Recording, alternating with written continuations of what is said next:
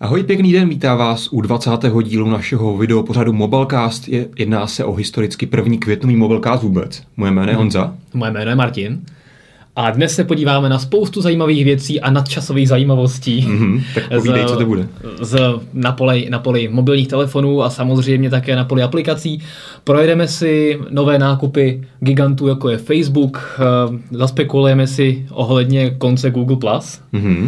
Který se možná blíží nezadržitelně. Podíváme se na jeden smutný konec jednoho hybridního Asusu Transformer, na který se spousta lidí těšila. Představíme se takové jedno androidí rodinné stříbro.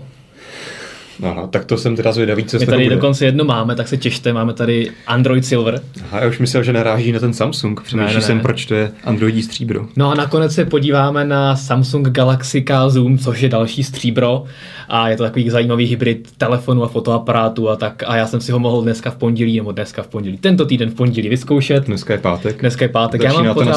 Já mám pořád dneska pátek nebo pondělí, protože jak byl včera volno, tak jsem pořád myslím, že mám dneska první pracovní den. Restart. Takže na závěr bude Samsung Galaxy K Zoom a nyní už se na to pojďme všechno vrhnout. Takže začneme od začátku Facebookem? Facebookem, no a jeho nákupem. Možná si zachytil, já jsem to tehdy testoval, ona ta aplikace, nebo Facebook koupil, abych to řekl takhle pěkně po pořádku, Facebook koupil firmu ProtoGio, tak nějak se jmenuje, každopádně ta vyvíjí hlavně aplikaci Moves, která nejdříve byla na iOS, slouží jednoduše k tomu, že si trackuješ veškerou svou činnost, kde trávíš čas, jestli si šel chůzí, jel dopravním prostředkem, nebo si běžel, nebo jel na kole a máš to taky pěkně zpracovaný log v podstatě toho, co si dělal každý den. To je jediné, co ta aplikace dělá. Nemohl si tam zapojit žádný sociální prvek nebo nic podobného.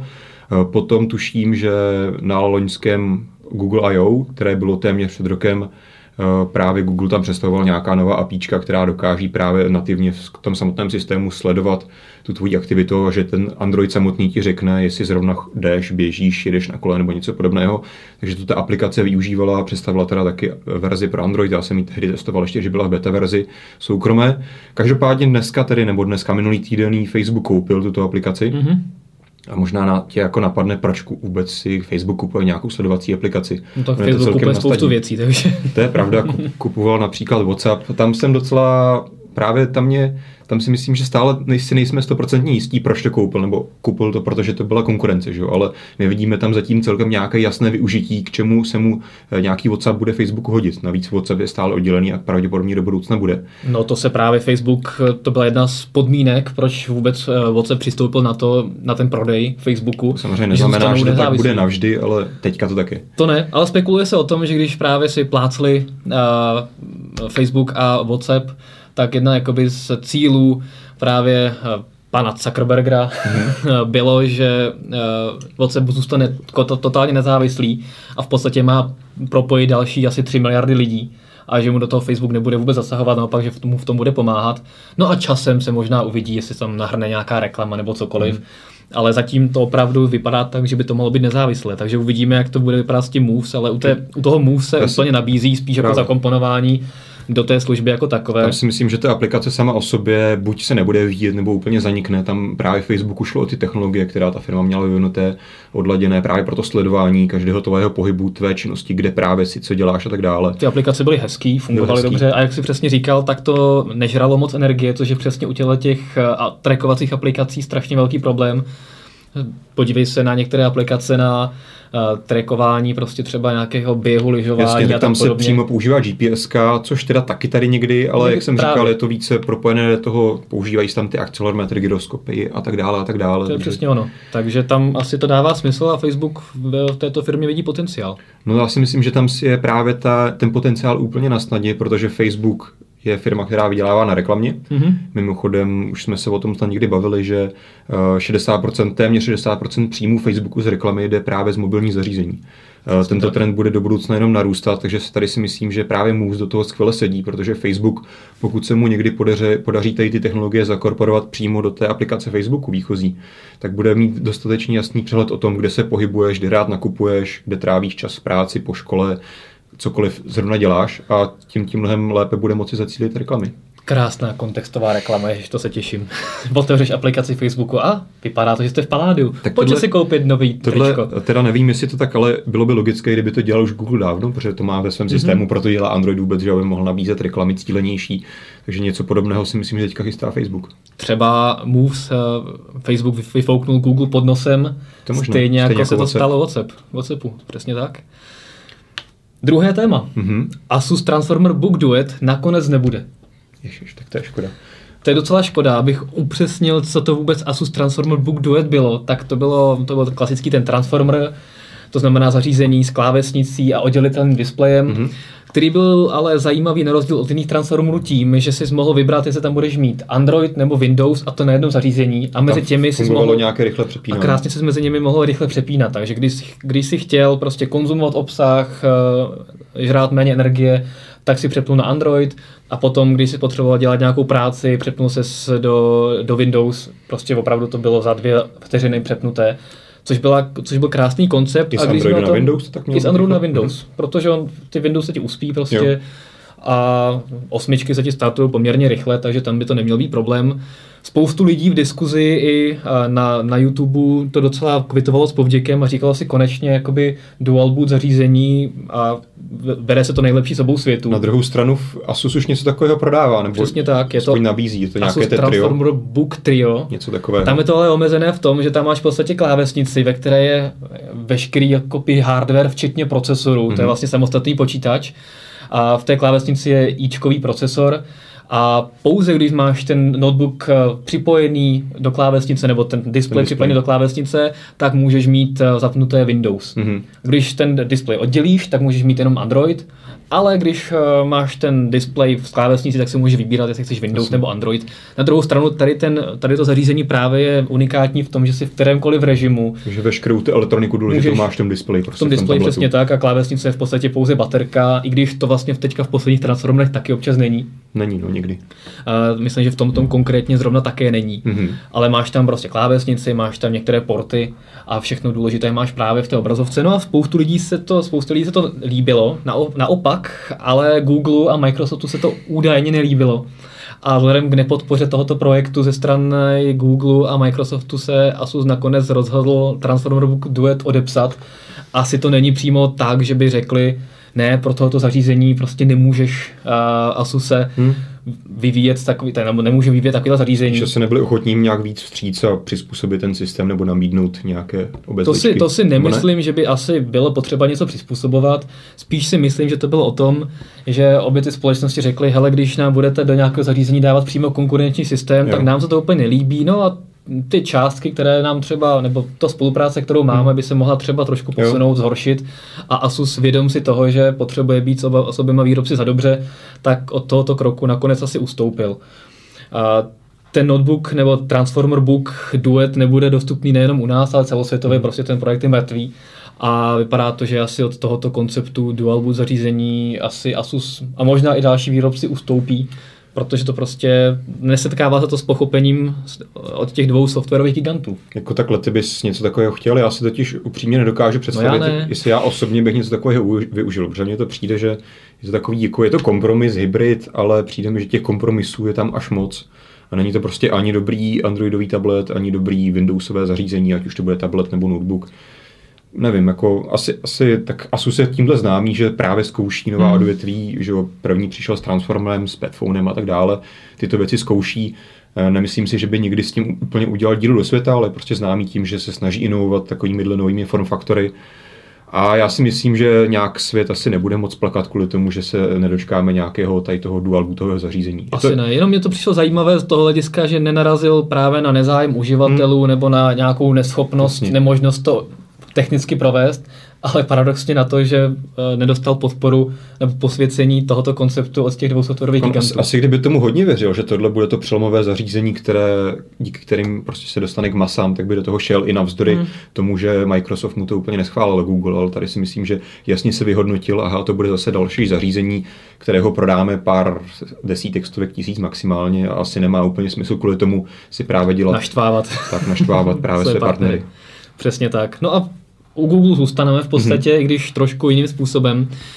A po 8 letech opouští Google jedna z hlavních postav ikon v podstatě Google, Vic Gundotra, který měl na starosti Google+. Ten ho vlastně úplně od začátku vypiplal, udělal z něj to, co je dnes. A samozřejmě asi nemůžeme říct, že to je ultra úspěšná nějaká sociální síť, ale myslím si, že vzhledem k tomu, že začínal úplně z nuly, tak se mu povedla udělat docela dobrá práce, protože když se podíváš na nějaké statistiky, teďka já se přiznám, že jsem se na to nepřipravoval, trochu lovím ty čísla z paměti, ale to jakoby není to výrazně méně, než například má Twitter nebo něco podobného, je to prostě někde k 0,5 miliardy nebo něco takového, nebo 300 000 aktivních uživatelů, kteří tam ale opravdu tu síť používají, což jako není zase tak málo. Ale na druhou stranu tady si myslím, že jinak teda řekněme, ale že tady Vic Gundotra... Otázka je aktivní uživatel. Jasně, tak vždycky tam máš... Oni to berou asi, tam to brali z nějakého pohledu, že si prostě za nějaké časové období, jestli to byl týden, nevím, 2 týdny, si prostě přišel přímo na tu sociální síť, neznamená, že si přihlásil na Gmail, ale přišel si přímo na Google Plus a něco tam udělal. Takže něco v tom smyslu. Každopádně tady Vic Gundotra odešel z Google, tady úplně se trochu spekulovalo o tom, jestli tam byl teda nějaký tlak ze zhora, protože tam se spekulovalo o tom, že on tam trošičku dělal takovou kalil vodu v tom Google, že ho ostatní ty vyšší manažeři neměli až tak rádi, protože on byl hodně takový osobitý a šel si hodně za svým. Ale na veřejnost oficiálně prostě Vic Gundotra odešel dobrovolně, že chtěl zase změnit prostě odvětví. Takže teďka tento člověk odešel z Google úplně, teďka nevím, jaké jméno, kdo to konkrétně dostal teďka Google na starosti. Každopádně, proč se o tom vůbec bavíme? Vyplývají nové takové poznatky a spekulace právě na svět v tom smyslu, že by možná Google teďka Google Plus po těch, nevím jak dlouho, 3 roky to staví přibližně? No, 3 roky. Možná i o něco déle. Právě myslím si, že do toho Google hodně investoval, víceméně pod to transformoval a integroval všechny své snažení, všechny své aplikace.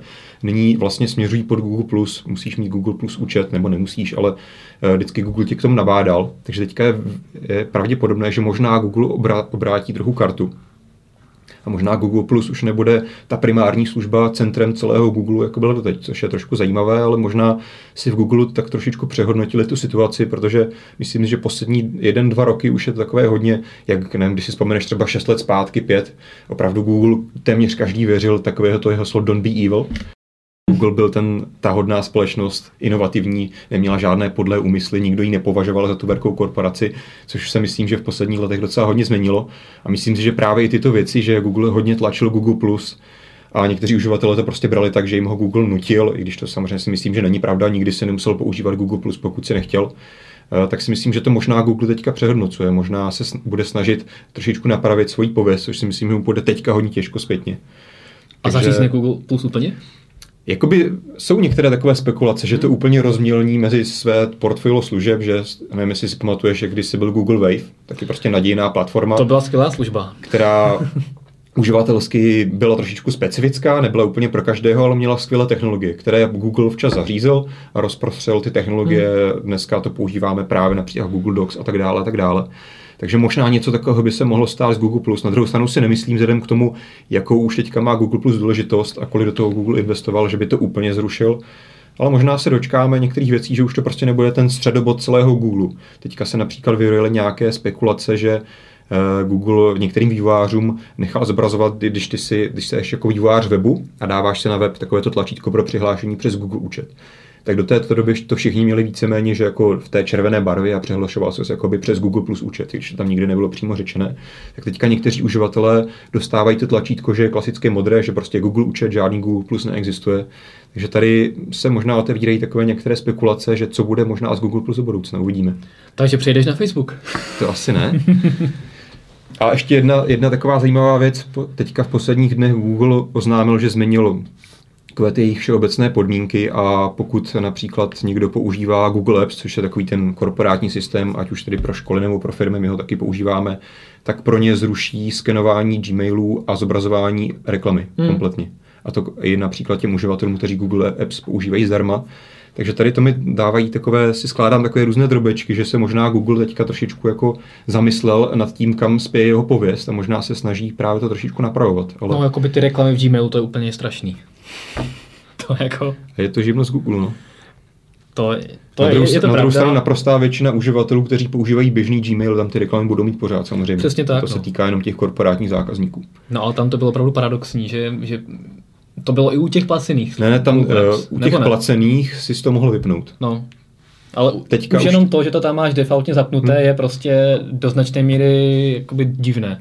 Že v podstatě ty si platíš za službu. Jasně, no. A Google tam jako stejně cpe reklamy, které ty nejsem 100% jistý, jestli to defaultně zapnuté, ale jednoduše ten administrátor v tom té správcovské konzoli to mohl buď zakázat nebo povolit. Nevím, jaký byl výchozí stav. Každopádně teďka úplně všichni, kteří použijí Google Apps, nebudou mít reklamy, takže zase nevím, jestli se Google opravdu... Ale myslím si, že to je právě z toho důvodu, že se snaží napravit svou pověst. Takže uvidíme. Přece jenom Microsoft už asi poslední 2-3 roky vydává takové ty své reklamy, jak to Scroogled, nebo jak jako, že ti Google skenuje, čte tvé maily soukromé. A tak ono, kdo to nedělá, to ale právě to dělají všichni, jo. Což samozřejmě Google bude dělat i nadále, akorát ti na základě toho nebude zobrazovat reklamy, ale například pokud používáš Google Now, tak ti to stejně ty maily musí skenovat, aby věděl, že ti přišla letenka a tak dále, tak dále. Takže v tomto si myslím, že se nic výrazného nezlepší, pouze tedy Google tak trochu schová takový ten pomyslný rudý hadr na toho býka, takové ty paranoidní uživatele, kterým prostě vadí, že jim někdo čte maily. Ale to prostě jim dneska čte úplně každý, ať máš mail u kohokoliv. Pokud si ho tedy asi nehostuješ na vlastním serveru, pak stejně si myslím, že se ti tam bez problémů nabourá NSA a přečte tvoje maily. Takže... Jo, NSA, ta se nabourá všude. Takže v tom jako si myslím, že toto je trošku bezvýchodná situace dneska. Každopádně dost takovýhle spekulací okolo Google a jeho pověsti. Máme tady další googleské téma. Já bych ty dokumenty a tabulky, což je tedy Google v tomto týdnu vydal dvě nové aplikace, které jsou tedy klasicky pro ten jejich...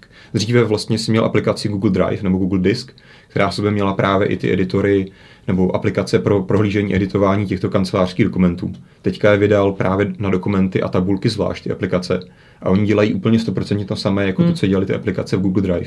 Takže tady jsem trochu přemýšlel, proč to Google dělá. Jediné, co tam je nové, že v tom výchozím pohledu už tam máš takový ten téměř nový design s takovou tou barevnou lištičkou, která jak unikají takové ty nové první screenshoty, jak asi budou vypadat Google aplikace v budoucnosti.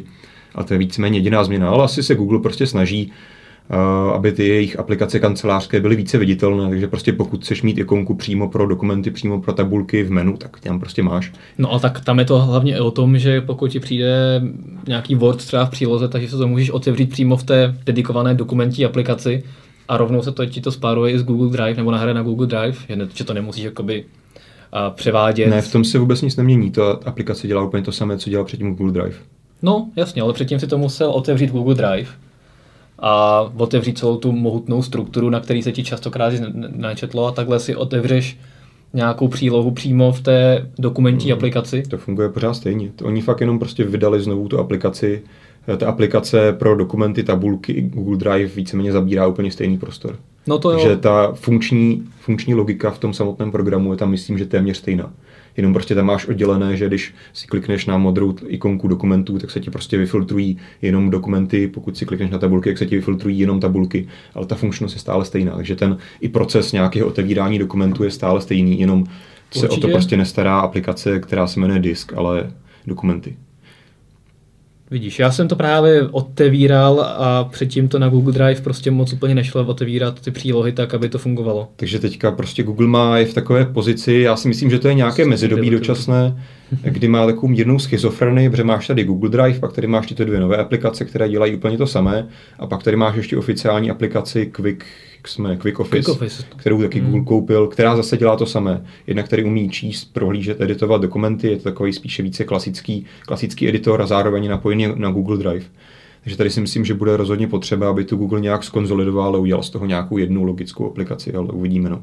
Ale tím jsem se moc zavídělat nechtěl, nakonec jsme u toho stejně strávili pár minut. Chtěl jsem se dostat právě k takové další spekulaci, a to je Google Silver. My ho tady máme už v dispozici. Jsme v podstatě první redakce, která ho má, je to tak? Určitě. Je to super. Vlastně Google vám udělá to, že vám vezme váš Nexus telefon a udělá z něj Google Silver. To samozřejmě trošku přeháním, ale doteď jsme byli zvyklí, že Google měl svůj program Nexus, díky kterým vlastně uváděl jednou za rok ať už telefon nebo tablet, kterým se tak trochu snažil výrobcům naznačit, jak si on Google představuje, že by měl vypadat ideální androidové zařízení, jak by měl vypadat ten software, jak by měl vypadat hardware a tak. A teďka vypadá, že s příchodem tady toho projektu, který se zatím jmenuje Silver, neboli Stříbro, Rodinné stříbro. Možná na to Google naráží, že to je prostě rodinné stříbro, to nejlepší, co on dokáže udělat. Tak právě se teďka spekuluje, že Google zařízne úplně Nexus. Mm-hmm. A bude jenom Google Silver, což bude tedy zařízení, která ještě úplně nevíme, jak budou přesně vypadat, ale předpokládá se, že to budou hlavní high-endy. A ty budou tedy dostávat, podobně jako teďka Nexus zařízení, přímo čistý Android od Google. Budou samozřejmě dostávat všechny rychlé aktualizace a tak dále. Ale už to právě nebude úplně prodávané skrz Google Play, nebo pravděpodobně možná ano, ale nebude to prostě ta klasická Nexus řada. Google dokonce uvažuje, že tedy to se bude týkat hlavně asi Spojených států, že bude přímo v prodejnách fyzických retailových obchodech, bude mít přímo své stánky, kde bude mít vyškolené prodejce, bude k tomu snad dokonce nabízet nějaké služby, jakože si budeš moct půjčit ten telefon, pokud jsi to vyzkoušel, taky pokud budeš reklamovat, tak dostaneš výměnou na tu dobu nějaký jiný a tak dále. Snad se spekuluje, že do toho chce vrazit do tohoto projektu nějakou $1 miliardu nebo něco takového, aby přesvědčil výrobce, aby do toho šli. Takže si myslím, že to bude vlastně takový hybrid Google Play edicí, který máme teďka, které jsou zatím dostupné pouze ve Spojených státech skrz Google Play. No a ty budou dostupné dále, nebo myslíš, že to bude také nahrazeno tím Android Silver? O tom se zatím nejsou žádné konkrétní informace, ale myslím si, že ne. Protože takhle, zatím to nevíme, jsou to jenom spekulace, Google nic nepotvrdil, ale jak já si představuji, že to bude vypadat, že prostě Samsung vezme S5 a dá jí do nějaké edice Silver. Teďka S5 ještě tam není, ale pravděpodobně za chvíli bude, za pár týdnů, bude také samozřejmě Google Play edice S5. Takže si myslím, že tady by nedávalo moc smysl, proč by Google měl nějakou Google Play edici a ještě tohohle nějaký projekt Silver, takže to si myslím, že se právě takhle s tím Nexusem všechno sloučí do jednoho. A bude z toho takovýhle zajímavý projekt. A tady se samozřejmě pro nás, hlavně pro náš český trh, z toho vyvstává několik otazníků. Zda se to k nám vůbec dostane. Že teď se k nám skrz právě ty kanály těch klasických výrobců, LG, Samsung a tak dále, ty výrobky dostávaly, i když to nemělo nějakou velkou podporu a mohl si se u nás klasicky oficiálně koupit. Nebyl se odkázaný pouze na Google Play, který u nás nefunguje pro zařízení. Takže tady nevíme, zda se to k nám dostane, jak to Google bude prodávat, jestli to bude stále tady na těch konkrétních výrobcích, nebo to bude všechno pod hlavičkou Google, tu uvidíme. A také jsem právě říkal to, že se předpokládá, že se to bude týkat pravděpodobně hlavně těch lajkových lodí, to znamená telefonů od 15 000 výše a tak dále. A v čem právě byly Nexusy doteď unikátní, nebo alespoň ty poslední 2-3 řady, že nabízeli hodně nízkou cenovku. Google opravdu u nás to nebylo až tak markantní, když si myslím, že také stále u nás Nexusy platí za jedny z nejlepších telefonů, co se týče poměr lomeno výkon. V zahraničí ještě, když si to mohl koupit v Americe, tam to bylo ještě více, ten rozestup mnohem větší. Prostě Nexus zařízení docela výrazně snižovali cenovku telefonu. A teďka pokud by to bylo exkluzivní pouze na ty high-endové telefony, tak tady to by mohla najednou vzniknout mezera, protože to si myslím, že byla hodně zajímavý aspekt toho Nexus programu, takže tady uvidíme, jestli se Google opravdu omezí pouze na ty lajkové lodě, anebo se tam stále dočkáme nějakých Motorola, Moto G nebo něco podobného, uvidíme. No. Mě tam teda zaujalo, jsme teda pořád ve fázi spekulací, takže nevíme, jak to ve skutečnosti bude, ale mě zaujalo, že v podstatě tam se nemluví o tom, že by na těch zařízeních měl být pouze čistý Android, ale řada spekulací mluví o tom, že by Google povolil těm výrobcům nějakou omezenou customizaci, nějakou omezenou nadstavbu, tak aby mohli využít nějakých unikátních funkcí toho svého zařízení. To znamená, že tam budeš mít třeba u S5 nějaké předinstalované ovládání infračerveného portu, anebo toho senzoru otisku prstů a tak. Když se podíváš na Google Play edici HTC M8, které se už prodává, tak to právě přesně toto umí. Je to prostě čistý Android. Ale HTCčko tam přidalo podporu pro infraport, co tam ještě má ten druhý foťák, takže si můžeš fotit ty fotografie a tak dále. Takže to si myslím, že v tomto právě by už vůbec nedávalo smysl, protože přesně tohle Google Silver bude dělat. Já si tedy myslím, že, nebo aspoň bych si to i přál, aby opravdu ten software měl stále pod palcem hlavně Google, aby to byl čistý Android bez nějakých nesmyslů navíc, ale že by tam právě byly ty speciální funkce, které ještě v loňských Google Play edicích byly upřené u toho telefonu. Právě ale HTC One M8 už naznačuje, že to není problém, takže HTCčko se tam doplnilo všechny ty exkluzivní hardwareové funkce, takže po této stránce si opět myslím, že by právě mít zvlášť Google Play edici a zvlášť Android Silver nebo Google Server by nemělo smysl, protože už teďka je vidět, že Google k tomu směřuje, že prostě pro ně není problém mít čistý Android a zároveň si tam využít tyto speciální funkce, což tady doufám a předpokládám, že se bude týkat i S5, která se pravděpodobně brzo dostane také na Google Play. Tam je potom otázka, do jaké míry samozřejmě, ty jsi říkal hardware, že bude podporovaný, to samozřejmě asi je logické, že se tam dost čekáme podpory pro měřič tepu a tak podobně, ale taky, co udělá se s softwarem, jestli tam třeba třeba Samsung bude moci dát svoji vestavenou aplikaci S-Health, která je prostě pouze aplikací. Jako u toho HTCčka tam je aplikace na tu galerii, ve které se právě můžeš upravovat ty fotky, takže bych hádal, že pokud do toho opravdu půjdou, že tam bude fungovat ten senzor na měření tepu, tak asi tam třeba S-Health bude. No. Takže S-Health v podstatě by jako samostatná aplikace, updateovaná přes Google Play, protože Samsung Apps bys tam asi neměl mít, pokud bude Android Silver edice. To je právě taková jeden aspekt, díky kterém si úplně nejsem 100% jistý, že to tak bude, protože HTCčko už od začátku, ještě vlastně předtím, než představilo samotné nové One, tak už na Google Play se objevily právě tyho core aplikace přímo na Google Play, že?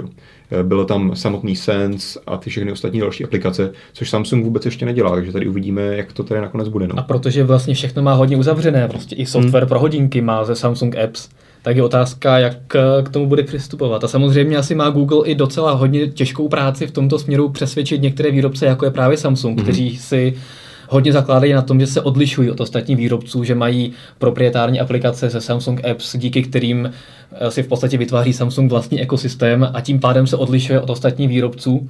Tak teď ho Samsung musí přesvědčit, nebo Google musí přesvědčit, OK, dejte telefon do Android Silver edice, nebude tam vůbec nic. Budete v podstatě podobní jako HTC One a další. Já si myslím, teďka to samozřejmě v té Google Play edici také tak nějak zhruba je, ale těžko říct, jaké budou podmínky v tom Android Silver.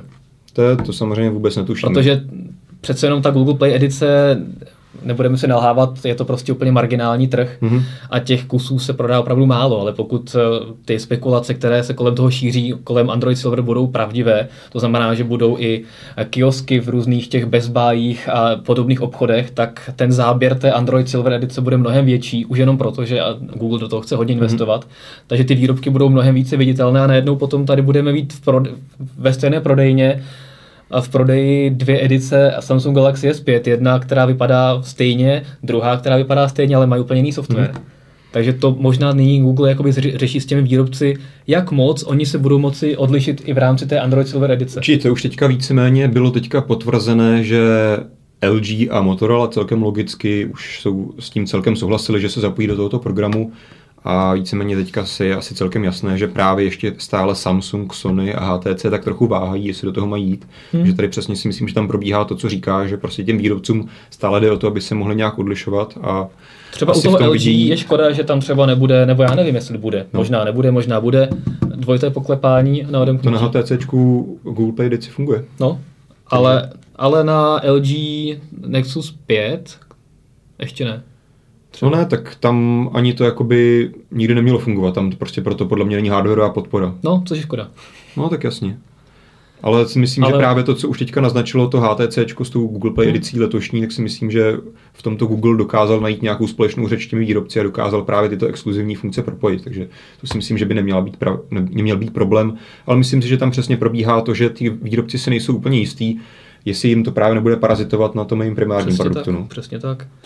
Takže a máš nějaký timeframe, kdyby se to mělo spustit, anebo se o tom vůbec stále spekuluje? Ale docela bych čekal, že pokud to opravdu bude pravda, to, o čem se teďka všem bavíme, tak se to dozvíme asi někdy v létě na Google I.O. Já jsem naposledy teda četl, že by se to mělo spustit příští rok, z kraje příštího roku, jako by ta Android Silver, ale myslím si, že pokud to opravdu chystají, tak by o tom mohli mluvit na tom Google I.O., že na tom pracují. Jestli se to spustí na podzim nebo příští rok, to tady opravdu nevím. A třeba udělali zase na podzim nějakou akci proti nějakému výrobci, třeba proti Appleu, nebo proti Nokii, nebo Microsoftu vlastně teďka už, aby si konkurovali a aby vzali vítr z plachet, co se týče tiskové konference, jako tehdy před 2 lety. Tehdy jim to teda zatrhnul hurikán trochu, ale...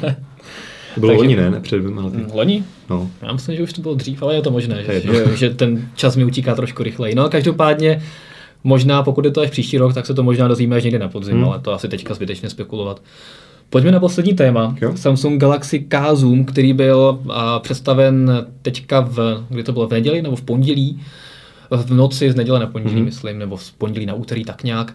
A každopádně už v úterý konal Samsung tiskovou konferenci v Praze, kde jsme se to mohli vyzkoušet. No já jsem byl hodně zvědavý na to, jak se Samsung popasoval s tím telefonem. Je to v podstatě nástupce Galaxy S4 Zoom, kterou jsme měli v redakci my. A nebudeme se nic nalhávat, on to nefotil moc dobře. No. To jako bylo, tam je prostě malý čip, objektiv samozřejmě 10x zoomem, který je poměrně malý, tím pádem logicky zákony fyziky platí a máš tam malou světelnost, ještě samozřejmě není to nějak drahý objektiv, takže na tom největším ohnisku tam prostě máš už neostrosti a tak podobně. Takže já jsem byl osobně hodně zvědavý, co s tím Samsung udělal, jestli to bude další takový klon. A byl jsem docela mile překvapený, že se to výrazně zlepšilo, i když ten čip tam je v podstatě stejně malý. Právě. Ještě se zvětšilo rozlišení. Ještě se zvětšilo rozlišení vlastně 20 megapixelů. Méně světla na každý ten pixel. A i když pořád musíme brát v potaz to, že to je v podstatě malý kompakt, tak to nefotí vůbec špatně na to, na prostě to nejširší ohnisko, je to docela v pohodě. Má to hezký záběr, nemá to ani nějakou velkou chromatickou aberaci. Fakt to jako fotí docela solidně. Samozřejmě, když zoomuješ nad nějakých 5x, 6x, tak už vidíš neostrosti a už je to takové ploché, zašuměné trochu, ale to většina lidí dělat nebude. Na druhou stranu je to jediná výhoda tohoto zařízení, přesně že tam máš optický zoom, takže... Ano, ale u těch 5-6 násobného optického zoomu si myslím, že to je jakoby velmi velká konkurenční výhoda, těch 10x už asi málo kdo někde využije. Takže myslím, že bude jako rozumné používat ten zoom někde na půlku a už jako jít do toho extrému 10násobného zoomu už bude hodně velký kompromis. Tam už je to vidět, tam už je to vidět prostě, že to je to prostě kompakt a spojení ultrazoomu a kompaktu není nikdy úplně ideální. Každopádně jakoby fakt fotí to docela obstojně, má to xenonový blesk, optickou stabilizaci, prostředí je vlastně z S5, jsou tam mnohé ty chytré funkce, líbí se mi ten download booster, kombinace LTEčka, Wi-Fi, stejně jako má S5, spoustu gest a tak, takže... Co se mi se na tom hodně líbilo, že to konečně vlastně téměř high-end, ten telefon není vůbec nějak špatný, což právě ten loňský S4 Zoom byla vlastně nějaká S4 mini, nebo možná ještě něco horšího snad. No neměl to HD display, bylo to takové... Byl tam pomalejší procesor. Tak. A teďka si myslím, že jakoby... Asi nemůžeme říkat, že to je lepší než S5, ale nevidím tam žádný výrazný hardwarový problém, proč by ten telefon mi v něčem neměl stačit. No tak není tam Full HD display, ale to je tak jediné. A kolik to má palců?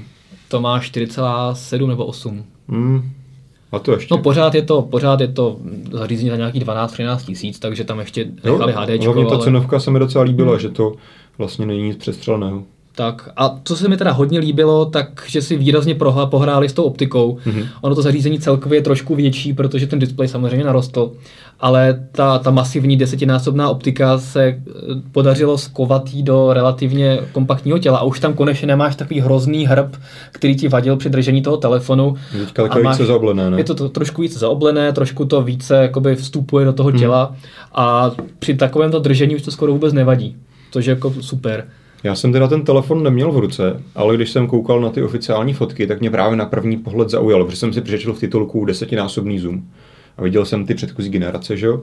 A teď najednou jsem na to koukal a v tom režimu, kdy byl ten objektiv zasunutý, tak jsem říkal právě wow, jako jak to Samsung udělal, že do takové tenkého těla dal opravdu ten objektiv, který se dokáže udělat až 10x přiblížit, takže mně se to docela líbí a třeba místo Lumie 1020 budeme používat teďka na veletrhy K Zoom, jakožto telefon, ze kterého můžeš hnedka poslat snímky na sociální sítě nebo do našeho blogu. Takže já se na ně osobně dost těším a jsem zvědavý. Já bych se tam trochu právě obával, je tam optická stabilizace? Je tam právě. A bych se obával právě té nižší světelnosti i na tom nejširším ohnisku, které je někde tuším kolem 3-4, nic takového. No 3,2 nebo 3, tak to je prostě kompaktní objektiv. Právě dneska máš běžně na telefonech, prostě máš světelnost klidně 2, což si myslím, že ti hodně pomůže právě pokud jsi v nějakém šeru ve tmě nebo něco takového. A to si myslím, že může být docela kámen úrazu tady toho zařízení. Nevím, jestli to je telefon nebo foťák, prostě hybridního zařízení. Takže uvidíme, asi to určitě ještě otestujeme. A tak je tam zase ještě Xenon a co jsem teda koukal... Xenon, jako blesk, upřímně, jakoby nevím, to je nouzovka. Když to máš úplnou tmu, tak to jinak nejde. No tak jasně, ale když fotíš něco na 2 metry, ale když chceš fotit něco více vzdálené, jasně, tak máš tak já mluvím o tom veletrhu, když mám takhle telefon a fotím. Jo, tak to ale já jsem zkoušel fotit v šeru a docela mě překvapila jakoby i nízká úroveň šumu. Jo, že jsem fotil nějakou... třeba 2 metry vzdálenou věc, prostě v neosvětlené místnosti, kde bylo opravdu šero a ten šum tam byl opravdu velice malý a ty detaily tam byly docela jakoby dobře vidět, takže nevím, co tam teda Samsung prováděl, ale to zlepšení té kvality je markantní. Takže navzdory našemu pesimismu možná to bude dobrý fotomobil, jo? Přesně tak. Tak jo. Uvidíme třeba, je to testovací kousek, třeba ten finální software asi bude trošku jiný a bude to fotit hůř, ale zatím to vypadá dobře. Tak jo. A tímto pozitivním zvoláním se můžeme se čtenáři rozloučit. Tak my vám děkujeme za sledování našeho 20. dílu Mobilecastu a uvidíme se určitě u nějakého příštího dílu. Mějte se hezky. Ahoj. Ahoj. A jak říkal Steve Jobs, one more thing. Ještě než vás propustíme úplně pryč, tak následujte ve středu, kdy letíme na představení nového telefonu Huawei Ascend P7 do Paříže. Tato nová vlajková loď je hodně očekávaná, takže se můžete těšit na zpravodajství. Budeme dělat blogísek. Budeme dělat blogísek, samozřejmě, sledujte nás na Twitteru. No a pokud se podaří, tak už v pátek zase se o tom telefonu můžeme hezky pobavit v Mobilecastu. Nevíš, jestli ho náhodou dostaneš zase jako HTCčko? Bylo by to super, ale zatím nám Huawei nic neřeklo, takže možná ano, možná ne, i když... Toto je výzva pro Huawei. Čekáme ve středu. Očekáváme, že v pátek si budeme moci přivést do Prahy telefon a rovnou ho začít testovat, což by bylo úplně nejlepší. Na druhou stranu možná, jako bych to očekával, vzhledem k tomu, že se má prodávat docela brzo a Huawei má trošku zpoždění za těmi ostatními výrobci, co se týče těch vlajkových lodí, tak třeba by se tím udělal velké plus u nás. Tak jo, uvidíme. Tak nasledujte a teďka už opravdu můžete jít. Mějte se hezky. Ahoj. A ještě jedna věc? Sakra. Ne, tak čau.